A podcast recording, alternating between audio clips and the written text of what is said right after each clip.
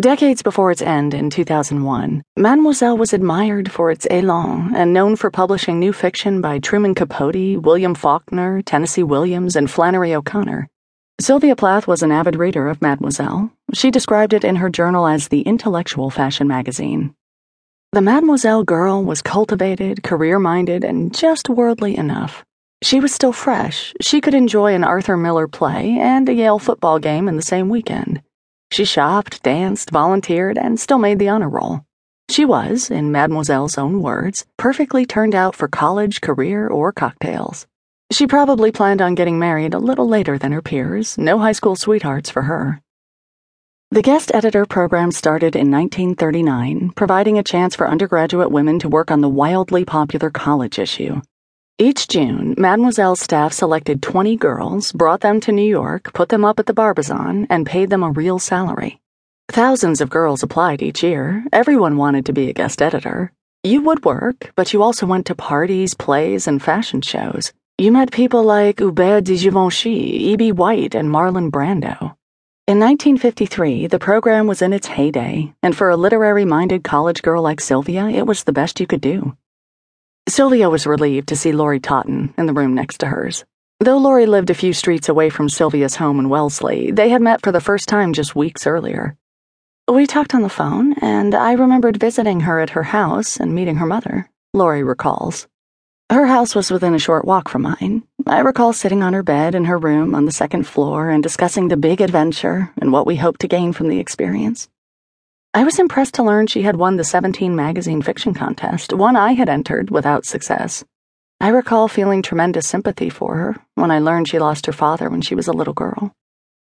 Sylvia liked the coltish, artistic Laurie and immediately considered her a friend. My mother planned to drive me to New York, remembers Laurie we invited Sylvia to come with us, but for some reason at the last minute she decided to take the train. I felt comfortable with her, and at no time felt either of us was superior to the other.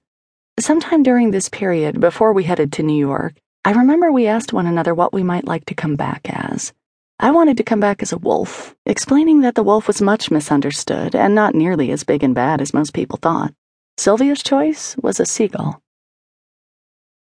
Sylvia met the other guest editors that evening in Grace McLeod's room. Grace, who would soon be mistaken for Zsa Zsa Gabor, was the group's unofficial hostess.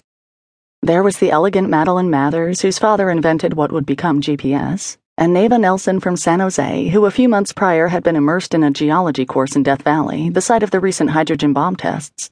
One photograph shows a tan Neva blithely tossing back a 2,000 year old radioactive fish as if it were an oyster on the half shell. There was Eileen McLaughlin, who was sharp with words and hat making. I can still picture her nasal snort, her way of laughing through her nose when she made a cute remark, said Neva in an interview. There was Gloria Kirschner, who at 24 was already married, with a young son. She took the train in each day from the Bronx. And Janet Wagner from Kansas, who would soon be discovered by Eileen Ford of the Ford Modeling Agency, and later grace the pages of Vogue and Glamour well into the 1960s. Right away, Sylvia nicknamed Neva and Janet the cowgirl and the hayseed.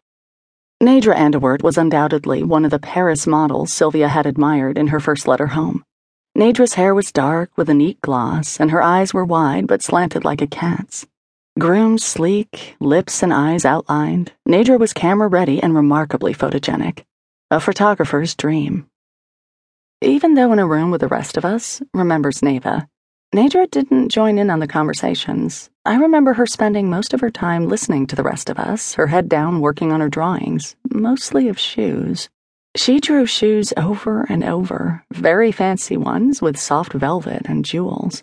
Shoes were just a uniform item for the rest of us, but I remember her saying that there was big money to be made in marketing the right shoe, and thinking that it was so sad that she didn't have access herself to any of the shoes that she designed. But she was way ahead of her time on this. I remember she introduced the rest of us to the Capezio, a very soft slipper that was just coming on the market, too expensive for me to buy. But she was instrumental in finding a soft silk brown pump for me to replace the black patent leather pumps that were hurting my feet. Like the pretty, mysterious Nadra, Sylvia adored shoes, especially French ones.